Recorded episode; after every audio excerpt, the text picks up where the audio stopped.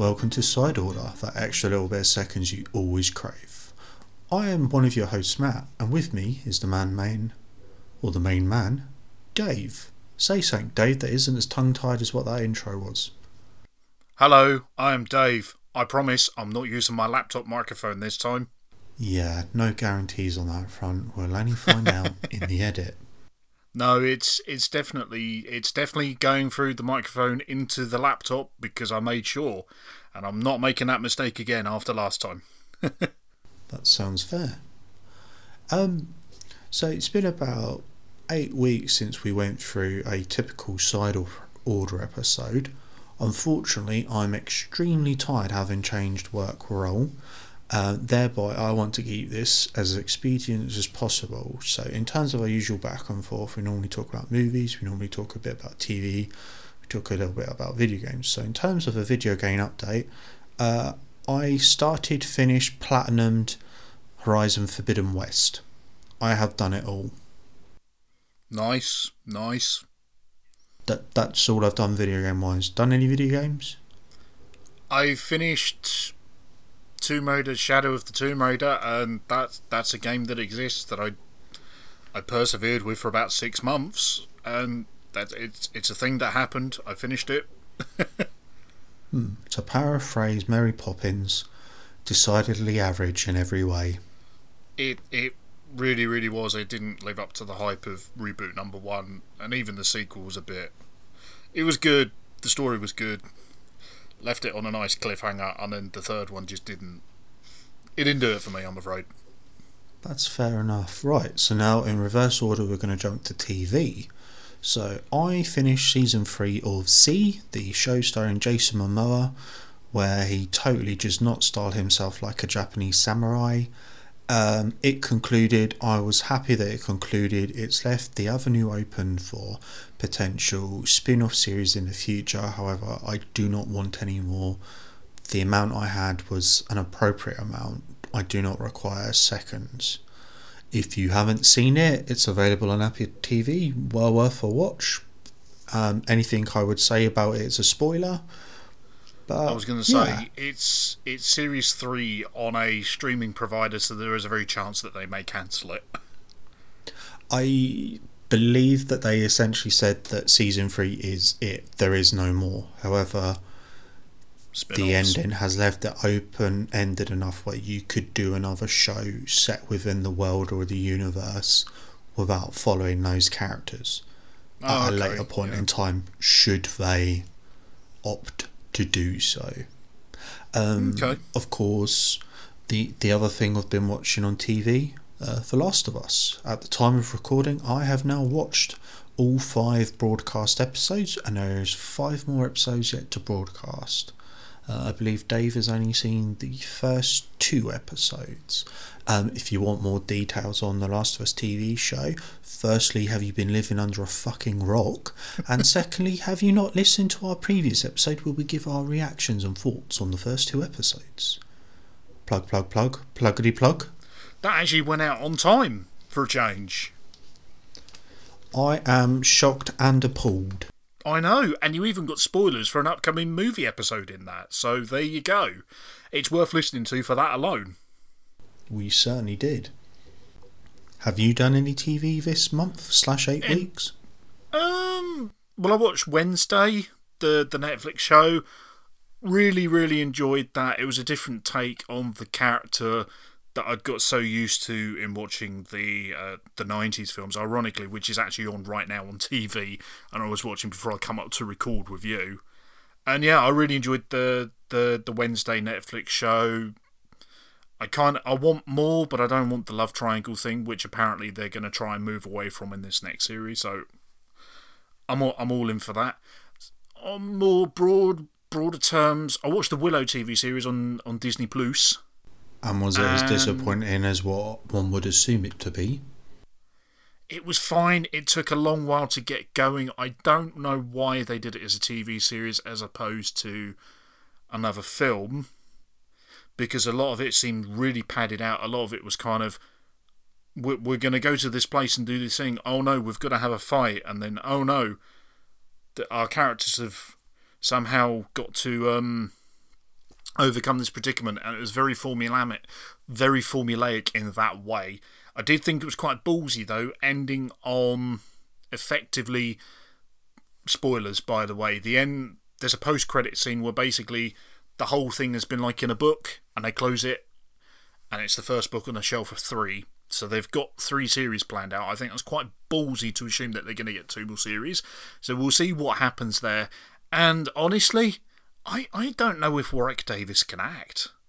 I mean, I'm not an actor, but he seemed really flat in a lot of it. I don't know if it's because he spent too much time doing daytime TV uh, quiz shows in the UK, such as Tenable, or whether it's because he's no good without like a 10 ton of like prosthetics and or Wookie fur on him, sorry, Ewok fur on him. I, I really don't know, but there wasn't really a lot of it that kind of made me go, oh wow, he's actually really embodying that role like he did like 20, 30 years ago in, in the film.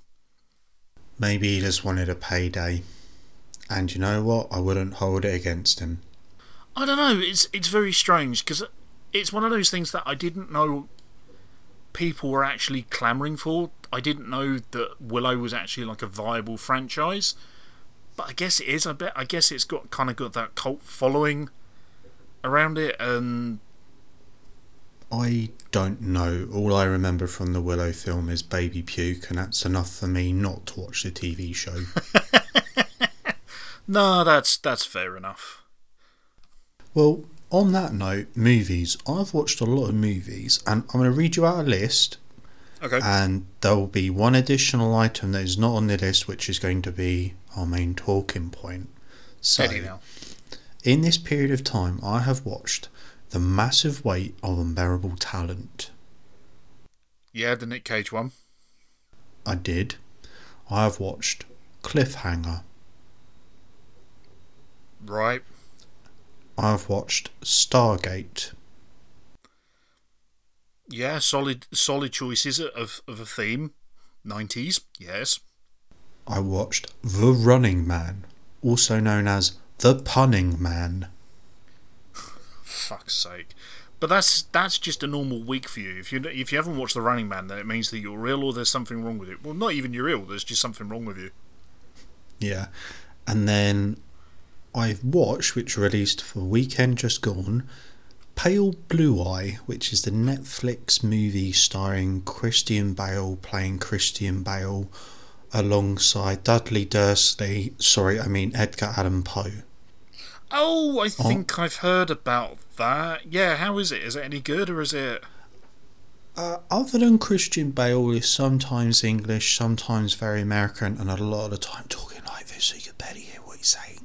Um, weren't bad. So it's sort of it's got Christian Bale as a police detective called to an army barracks. Uh, it's a period piece um, to investigate a death in the barracks where a member of the military hanged himself, and then, then it turns out that at the autopsy his heart's been cut out and removed by the perpetrator, so it wasn't suicide, so there's something malicious going on. And sort of one of the army cadets slash participants is Edgar Allan Poe, the uh, actual historical character. So the the film is based upon a book, and my understanding is it's purely fictional. However, I watched it because I like a who done it. I like a bit of a murder mystery. Um, and actually, I quite enjoyed it. It's got a few twists and turns, but really the standout performance is the lad that played Dudley Dursley from the Harry Potter films. So that's Harry Potter's um, cousin. You know, from the house yes. is like, oh, I only got 13 presents this year. Last year I got 14. This year I should have had 15. Um, he plays Edgar Allan Poe.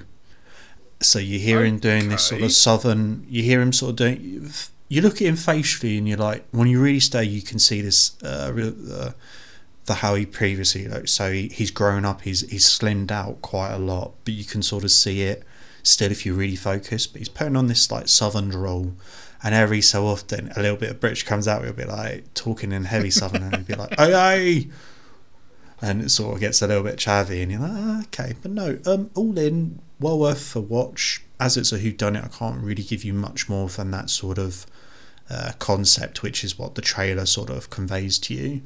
Uh, yeah, I'd, I'd give that a little watch. So before I move on to my final piece, which is my actual talking point, do you have any questions about the massive weight of unbearable talent? um, how how Nick Cage is Nick Cage on a scale of naught to um, let's say his pinnacle was naught to Nick Cage. Yeah, naught to Nick Cage. All right, naught to Nick Cage. How Nick Cage was he? He he he went not all the way Nick Cage. He did maybe on a naught to Nick Cage. He did he went to about a Nick. Okay. Okay. It, it's again the bits I really want to discuss are massive spoilers, so I can't discuss them other oh. than there's a lot more going on than what the trailer puts forth. Um, the trailer okay. does show you that he's sort of acting as an exaggerated version, movie version of himself. Um, yeah, he, he does brilliant in that. He plays it so well. There, there is a sequence right at the start of the film where it shows him like driving up to this Hollywood director who's having like lunch in a restaurant, and he's sort of having lunch with him, saying and going, "I really want this bit of work. I really want this work. You know, I want to win an Oscar." And he like following out to car, and the director's trying to leave, and then he just starts for whatever reason. Nick Cage decides that I'm gonna I'm gonna do this performance piece for you in the car car park whilst you're waiting for your car to come round, and I'm gonna do it with a Boston accent. You don't need to read for me. Of course not. and obviously, I'm not going to. Obviously. But I bet a part of you would love to hear me read, right? I mean, why wouldn't you? If I were you, I'd want to hear it. Seriously, I don't want you to read. Okay. Anyway, this is me. You know um, what? So you I'm know gonna... what? I'm gonna read. It's a foregone conclusion, Jimmy. It takes 13 milliseconds for the human brain to send a message to the body. So by the time your bullets hit me, my cerebral cortex will have transmitted a signal to the 17 healthy muscles that operate my trigger finger. And before your asshole has had a chance to pucker up, your medulla oblongata will be splattered on the fucking wall behind you. And if that's the last thing I accomplish on this beautiful green earth, well then, ha! I say, ha! What a way to fucking go!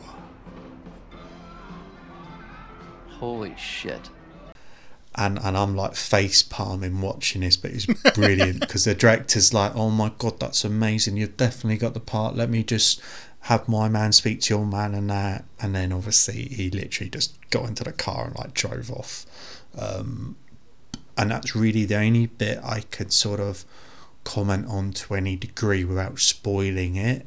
Um, okay, okay. Um, Pedro Pascal, great performance. Um, but yeah, you just need to get around and watch that. It's now on Amazon Prime. I believe it. Yeah, yeah. I will definitely have to get onto it at some point. You most definitely should, because we need to talk about that a bit more in depth. Yes, yes, it's on the list. So again, I, I then watched Cliffhanger, which is the Stallone one, purely because I'd never seen it, and actually I quite enjoyed it. Um, obviously watched Stargate, superb film. Again, that's because as it does every couple years, it was going around the media, doing the media rounds, saying, "Oh yes, there could be a sequel to the original 1994 film." And I'm like, hey, "It's been a year. I'll rewatch that." And you know what? Still enjoyed it. Do you know what? I haven't.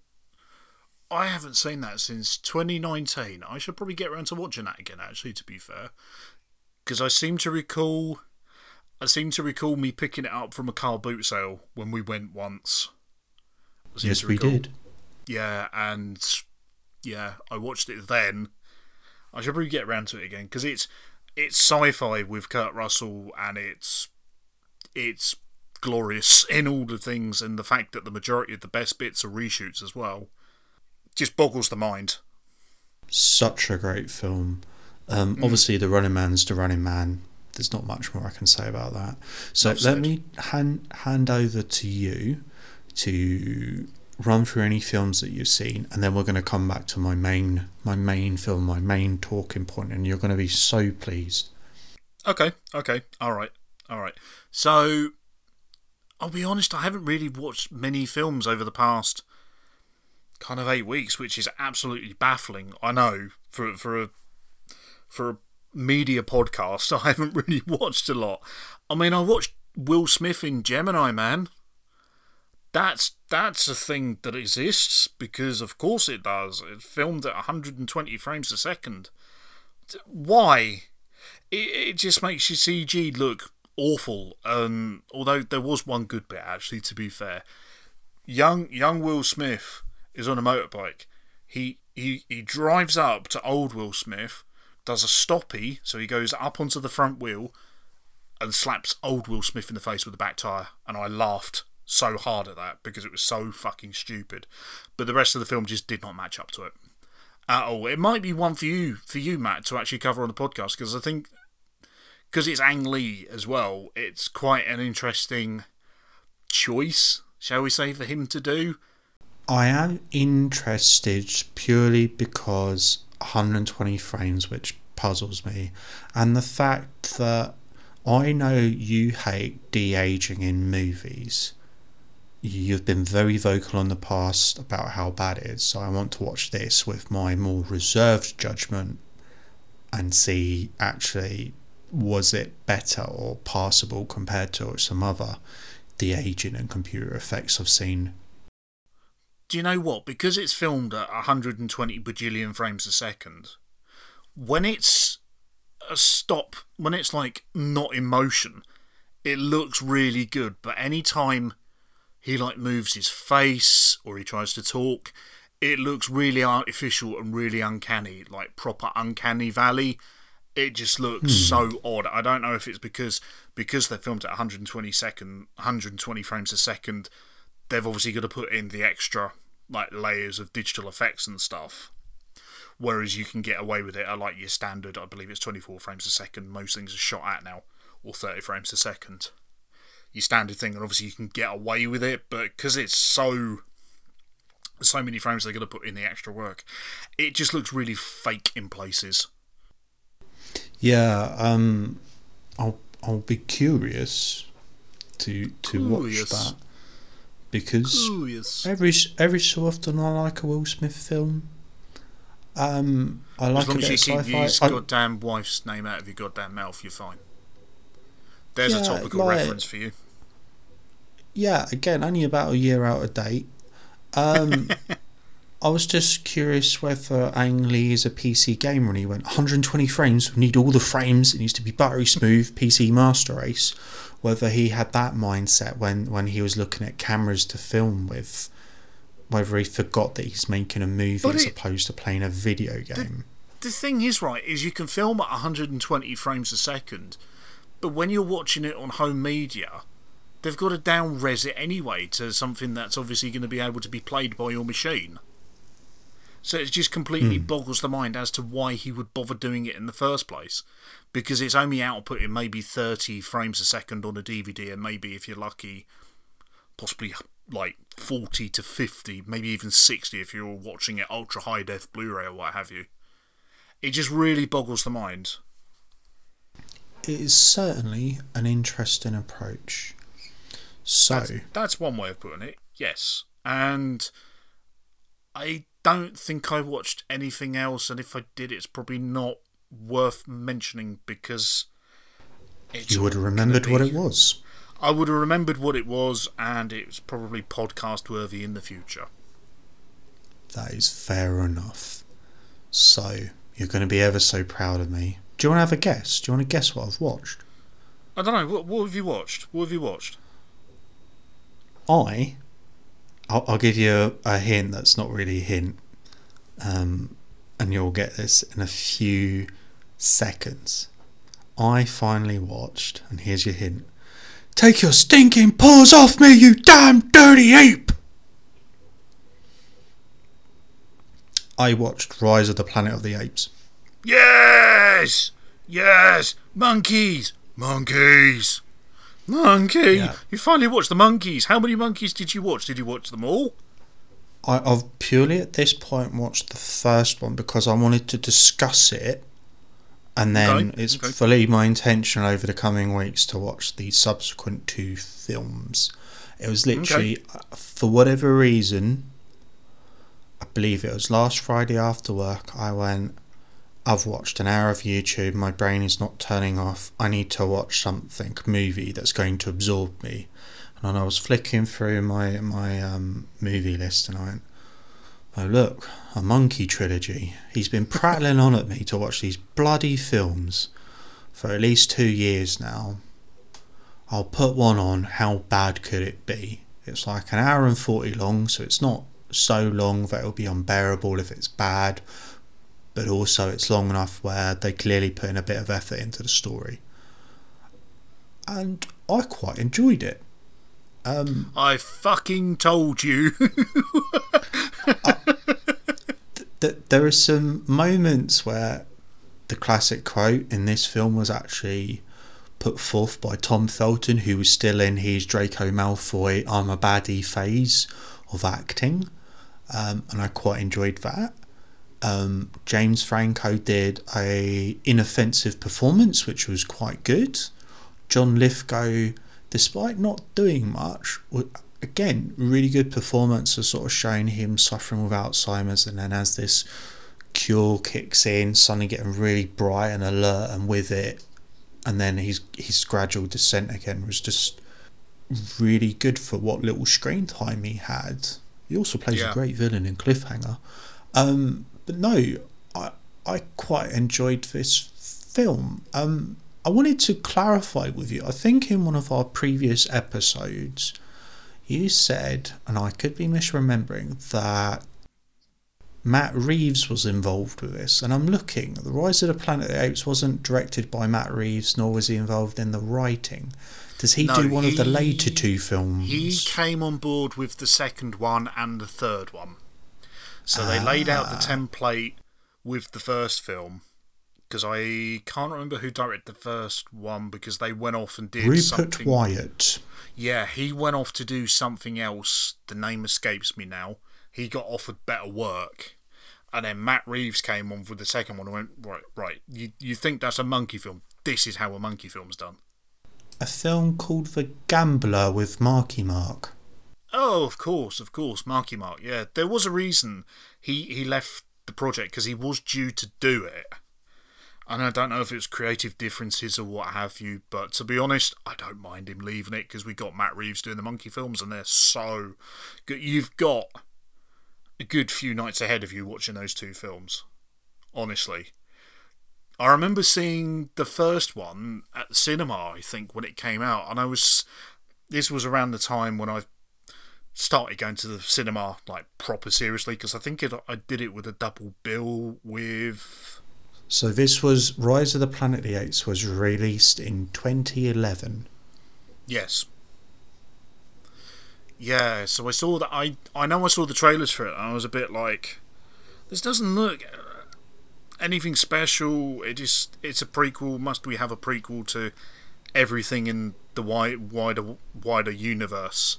And I came out really pleasantly surprised with how good that film is. Like you said, the performances are, are stellar. That I mean, fucking Andy Serkis.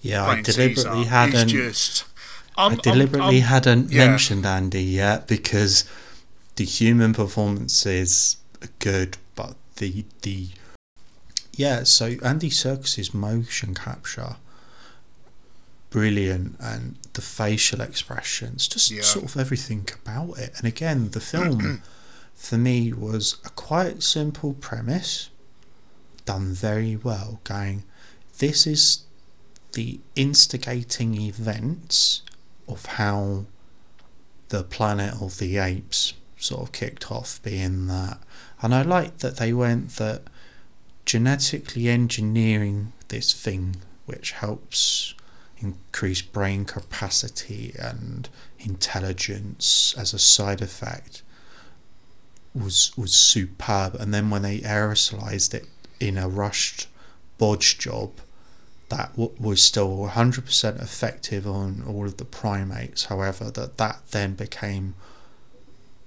based on what the end of this film implies, poisonous to any humans directly um, exposed to it. And I thought that was quite a unique thing to go. actually. It didn't just make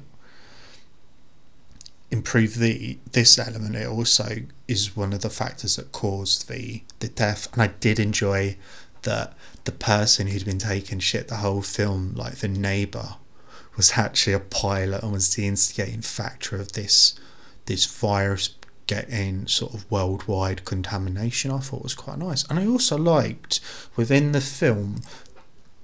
I was just going to say, I also liked within the film the little thing of, oh, manned mission to Mars, oh, successful launch, and then later on you just see like little random news clips or newspapers saying, oh, contact lost with the Mars um, spaceship, and then sort of Mars ship lost, and I'm like, ah, so that potentially links all the way back into the Charlton Heston original. What a nice little thing that's occurring in the background, but isn't the sole focus of the film. So it's like if you're not paying attention, you'd miss all of those little references in the background. So again, I I don't know, nor do I want to be told whether in the next two films that plays an element. Uh, I don't want to know because I'm looking forward to finding out. But I like that there's something little subtle going on in the background there you could miss it if you weren't being a keen, observant viewer. So please, now tell me more about Andy Serkis. Andy Serkis is just phenomenal. He's just you. I don't know how to describe it. He is such a force on screen, even though it's not physically him on screen. It's his motions and his his way of being just overlaid over the top with like a monkey suit basically i know they're not monkeys i don't care they're fucking monkey films but even when you look into the eyes of caesar and you can see it and you can just feel everything it's like his performance going from really, really carries through and, and yeah. the highlight bits because it's really fresh in my mind is where you see him young and hopeful Yes. And then as he sort of progresses to to, to sort of a, a teenager slash young adult adult chimpanzee, he's then starting mm. to question why am I different? Why aren't I allowed to yeah. mix? And then his time incarcerated in the I'm gonna call it a zoo. I know it's not a zoo and it's a place where clearly the animals were being mistreated, but his time there being bullied and then actually this little over a period of a few weeks, just watching him go, this is bullshit. He sort of communicates and makes friends with Maurice, who's an orangutan who also knows sign language, and sort of says, mm. ultimately, chimps are dumb, which then sort of becomes a driving factor where Caesar then starts to mm. assert dominance and take charge and tri- and teach all of the primates to interact fairly and act as a leader, and then still going they're still done. They're still driven by animal instinct, and just seeing him become driven to it's a like cause. they say. It's like mm. they say in the film, uh, individual weak but ape together strong. Um, yes, there is no better way than kind of that that finale where it all let's let's put it mildly, shit kicks off and hits the fan. But it like you said, does. it like you said, kind of going from this raw kind of animal with for all intents and purposes he's like a pet isn't he? You know he yeah, sees the dog they, he sees he someone walking a dog on a lead and he's on the lead and he goes hold on wait a minute why am i on the lead?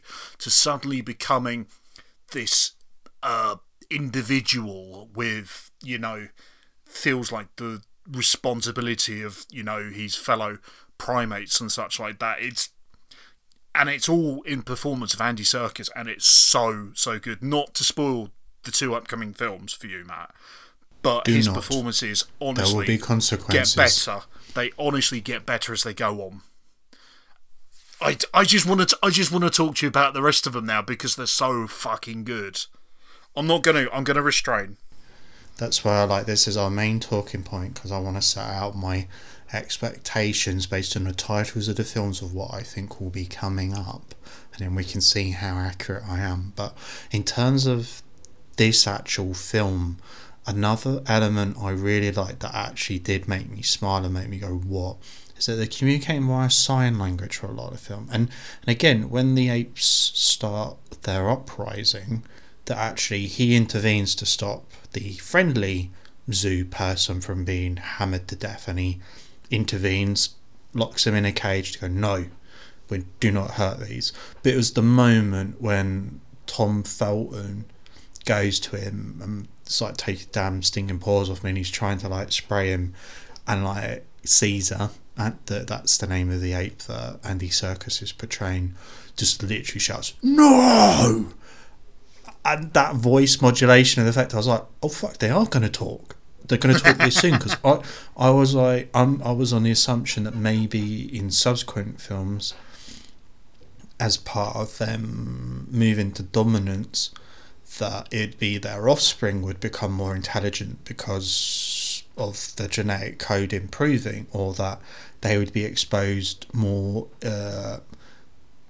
back in the lab they'd go and get more of the i'm going to call it smart juice smart spray for want of a better name whether they were going to go back and get exposed to more of that which was going to accelerate their development.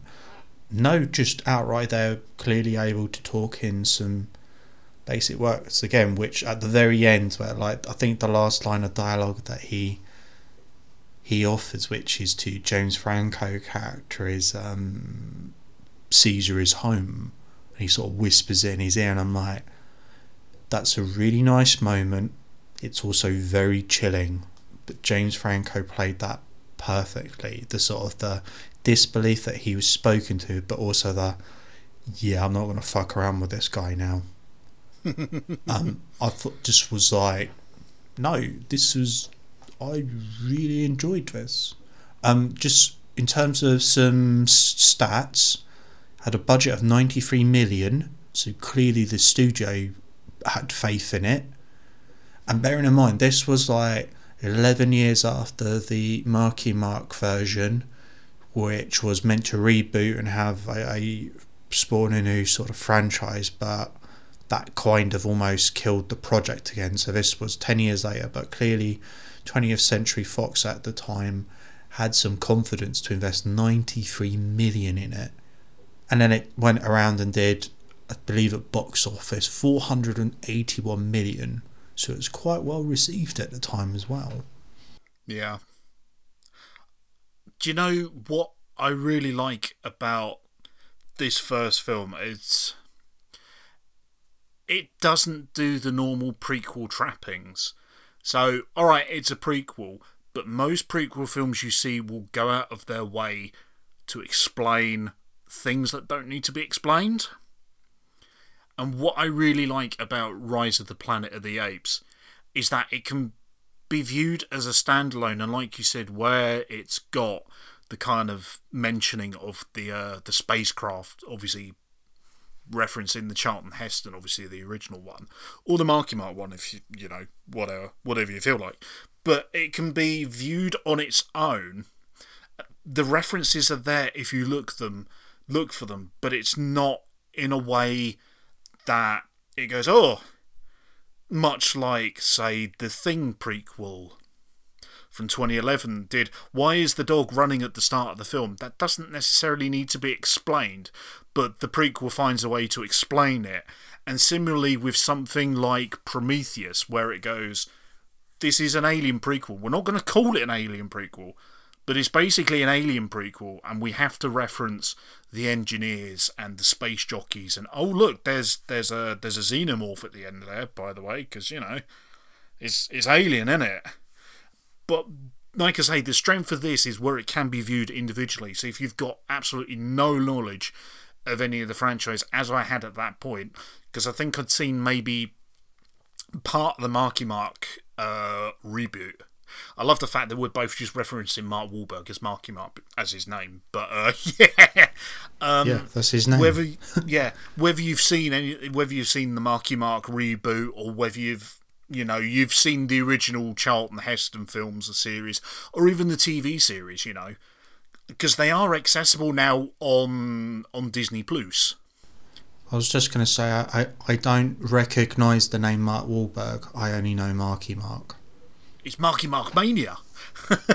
um, so, so that was going to be my question. So I've seen the original Planet of the Apes, and mm-hmm. I've seen I believe what was potentially the last of the original series, which was either Conquest of the Planet of the Apes or uh, a different one, which was set where the apes travelled back in time to present day.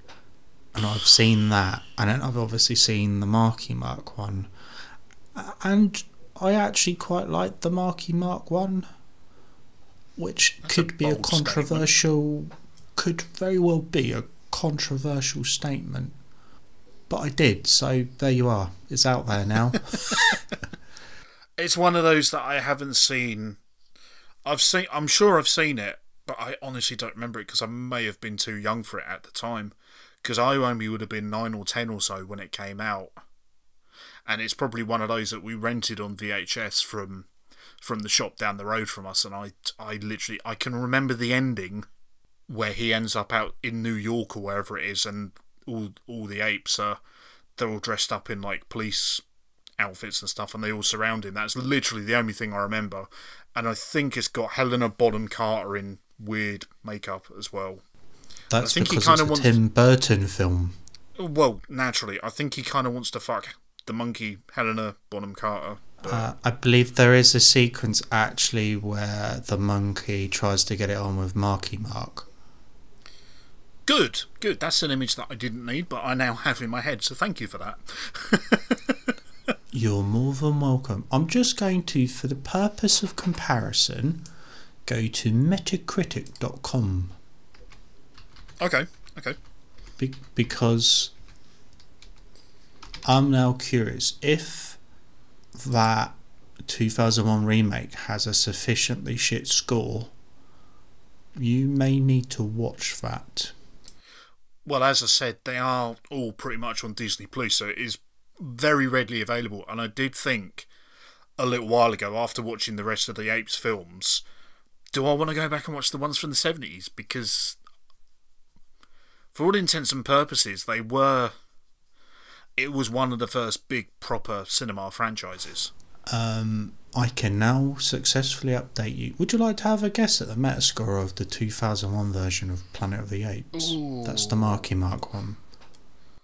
I think it's gonna be. Ooh. Hmm. I think people are going to be annoyed by it, the fact that they've tried to remake this absolutely classic film. I think it's going to be around 57.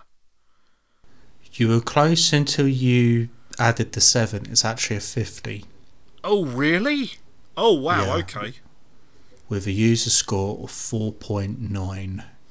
Oh, yeah, them those monkey fans really like their monkey films because, yeah, they're very fanatical Yeah. about it. Um, to qu- I'm going to quote Rolling Stone magazine now.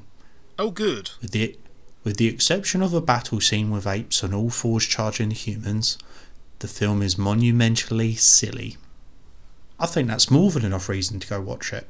Do you know what? I was actually going to say you've just sold me on that. Yeah. Um. So then, okay. Do you want to now f- compare and contrast? Rise of the Planet of the Apes. Rise of the What's Planet of the Apes. Rise of the Planet of the Apes. I think that is sitting because I know the newer ones are in the 80s and the 90s. I think Rise is going to be lower, but I think it's going to be a case of people were pleasantly surprised by it. But they're still going to go, we didn't need this. I think it's going to be around 72. It's actually 68, so you're very close. Yeah. I think pretty much for the reasoning, like I said as well, I would imagine. Use a score of 7.8. Yeah, that that seems fair. It's a good film. It's not the strongest of the three, but it's a good solid foundation to jump from. The New York Post, who gave this a 50, said they probably should have called it Beneath the Dignity of the Planet of the Apes because Rise of the Planet of the Apes is tolerable if you just keep in mind that the original feature was an overachieving B movie. They're probably throwing some shade out. Wow. Wow. That's that's choice choice quote there. Nice pull. Uh, yeah, got it first time without issue. Do, all right, my last compare and contrast. The original, the 1968 Planet of the Apes. Ooh. Now. That's so a hard one. I'll give one. you give you a hint. It's got 14 critic reviews. Is that it, really, on Metacritic? Wow. Um. I'm gonna say. Uh, s- Part wants to say 77. Fuck it, 77. You two off at 79. Oh. With a user score of 8.1, which is based on 101 ratings. That's the thing with Met- Metacritic's harder to predict than Rotten Tomatoes because Rotten Tomatoes is a flawed system, as we all well know, because that is anything lit, uh, anything with a positive review, so anything sort of higher than, I think it's five out of ten, and anything over three out of five is given a score, whereas Metacritic is a proper aggregate score, so it's always harder to predict. So yeah, that doesn't shock me in the slightest that it's about 77 to be fair. 79, sorry. Because I think a lot of people, I think a lot of people if it's if they're reviews from the time, I think a lot of people would have viewed it as oh, it's just schlocky B movie like 50s throwback. But then you get the more contemporary reviews you get, more modern day reviews, sorry, they're going to be like a lot higher. In the vein of a out of the time review, the New York Times, which rated it a 50, stated it is no good at all, but fun at moments to watch. That's um a fairly Blunt. blunt political response. That's Yeah, the kind of thing that is- I'd say about reviewing a film, to be fair. when I've watched something, it's a film, it exists, it was fun. Which is how I know that that review was of the time. Yeah. Its print is expensive. We'll get to the point. They've already got our money, fuck it, they've bought it. Hmm. So then, one of the things I want to raise that I don't like about the film and this new sequel or reboot trilogy, and hear me out before you jump in, is the names. All of them are Planet of the Apes, and then it's always something of the Planet of the Apes. I, and it just is a really clunky naming mechanism and it to Rise of the Planet of the Apes, Dawn of the Planet of the Apes, Do you know War what? of the Planet of the Apes. I find it, it's an easy naming convention, but it's really clunky. Do you I don't know what? why they didn't just I call it Rise. I completely agree with you. I think originally it was originally called Rise of the Apes. I think originally citation very much needed, but I think the studio intervened and said no, we need uh, more brand recognition in there, so they had to put in the Planet of the Apes bit in. I think is probably what happened, but I completely agree with you because one, when you once you get to the original films, and there's like I think there's only like four or five of them, but they've got super long names like that, and then you throw in these new ones with similar sounding names, you're like I can't really distinguish them. Yeah, so the originals, you had Planet of the Apes, then you had Beneath, Escape, Conquest, Battle. Yeah, Oh, we've got a new one coming out in 2024. There's going to be a full film. yes, yes, there is. They're going to be filming later this year or next year. Yes, I knew that. Do you want I don't to think know? Matt Reeves involved though. No, it's different director. Do you want to have a guess at the one word that will be in the title? So it's So, blank think. of the Planet of the Apes. So, So what's your blank? So we've had so we've had Rise, we've had War, yep, and you've had had- Dawn. and we've had Dawn. Yep. So is it going to be something like World, or maybe something like um, Dominion? Dominion would be a good one. You you you're close. They won't go with Dominion because of Jurassic Park. So, but you're close. You're on the right terms. You're thinking world. You're thinking the Dominion. You're thinking It's an area. It's actually Kingdom. Kingdom of the Planet of the Apes. Nice, Yeah. nice. I didn't realise it had a name. Mm, nice, yeah. nice. Yeah. I'm just thinking I where would- it leaves off as well.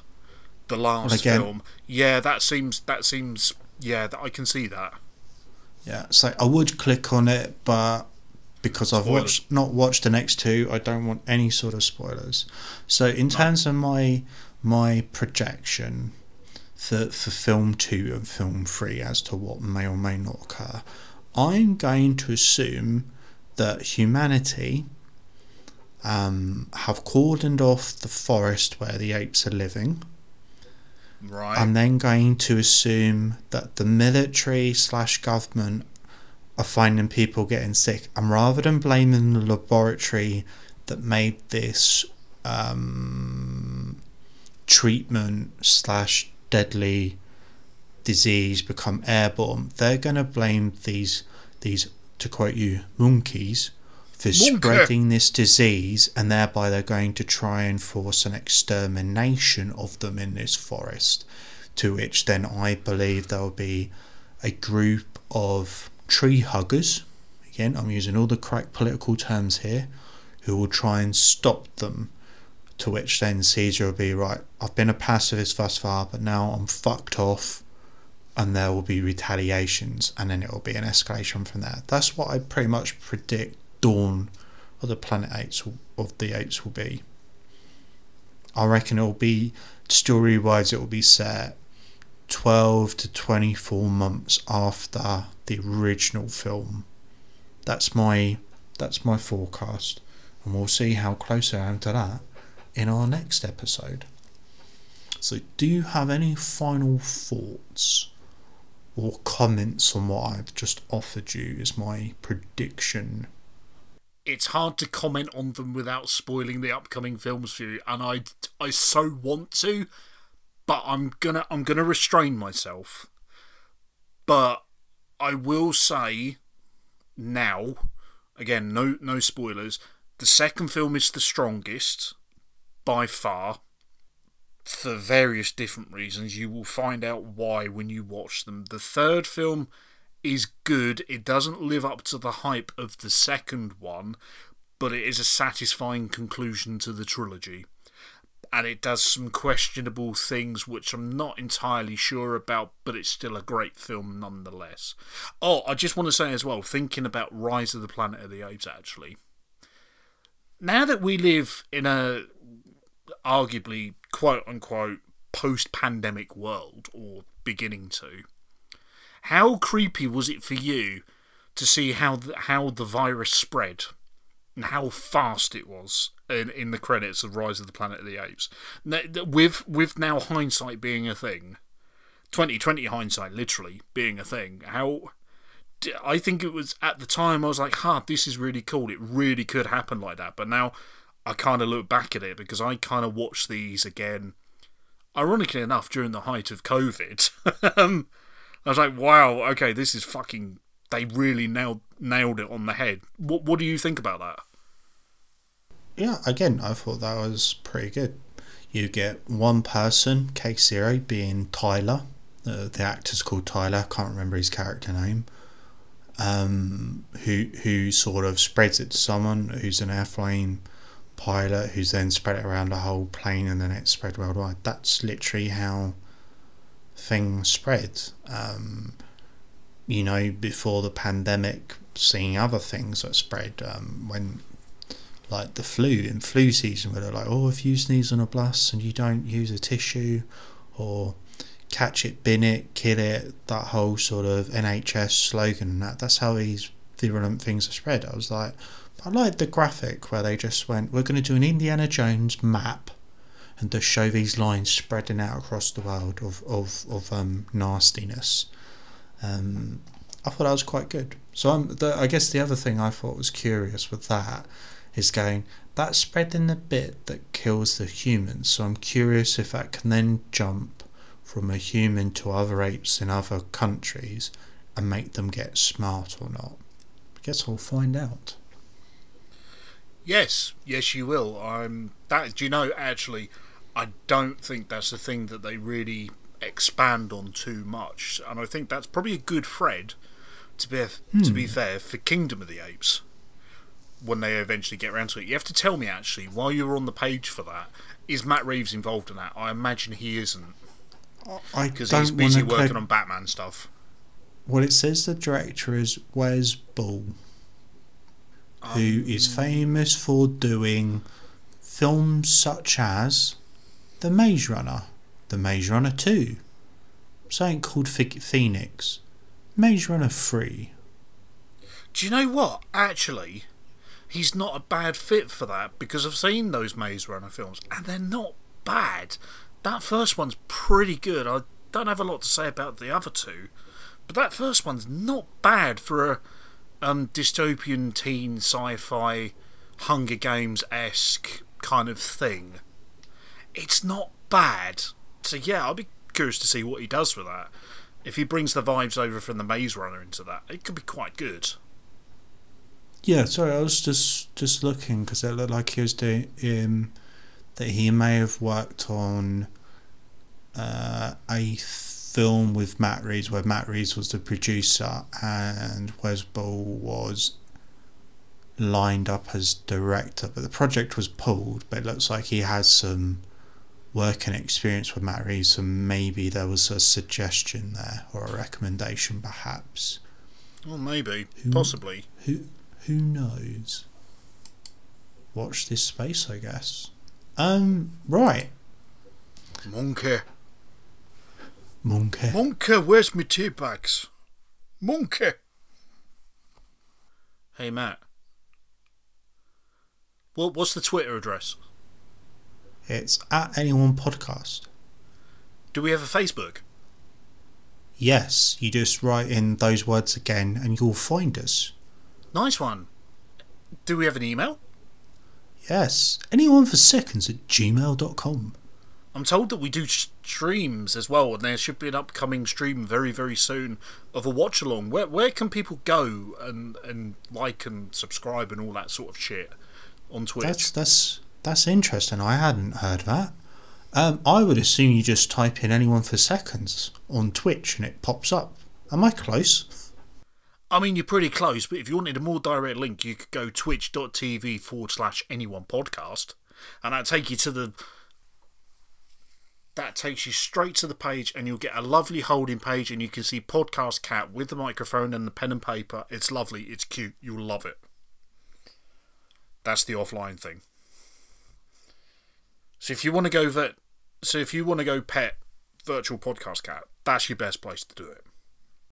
Don't forget to leave us a like, rating, or review on your podcast platform of choice, as it helps us, Grow. the podcast, and reach a larger audience. See, nailed it. First time. No cuts or edits at all. Beautiful, beautiful. Uh, I guess we're leaving you with some music from Rise of the No, Planet. no, no, no. of I've got, I've got, I've got, I've got a request. I've got a request. I want one of these, please. You either leave us with a clip from The Simpsons of Doctor Zaius, Doctor Zaius, Doctor Zaius, Doctor Zaius, or Doctor Zaius, or you find one of those really awful NHS ads for catch it, kill it, catch it, kill it, bin it.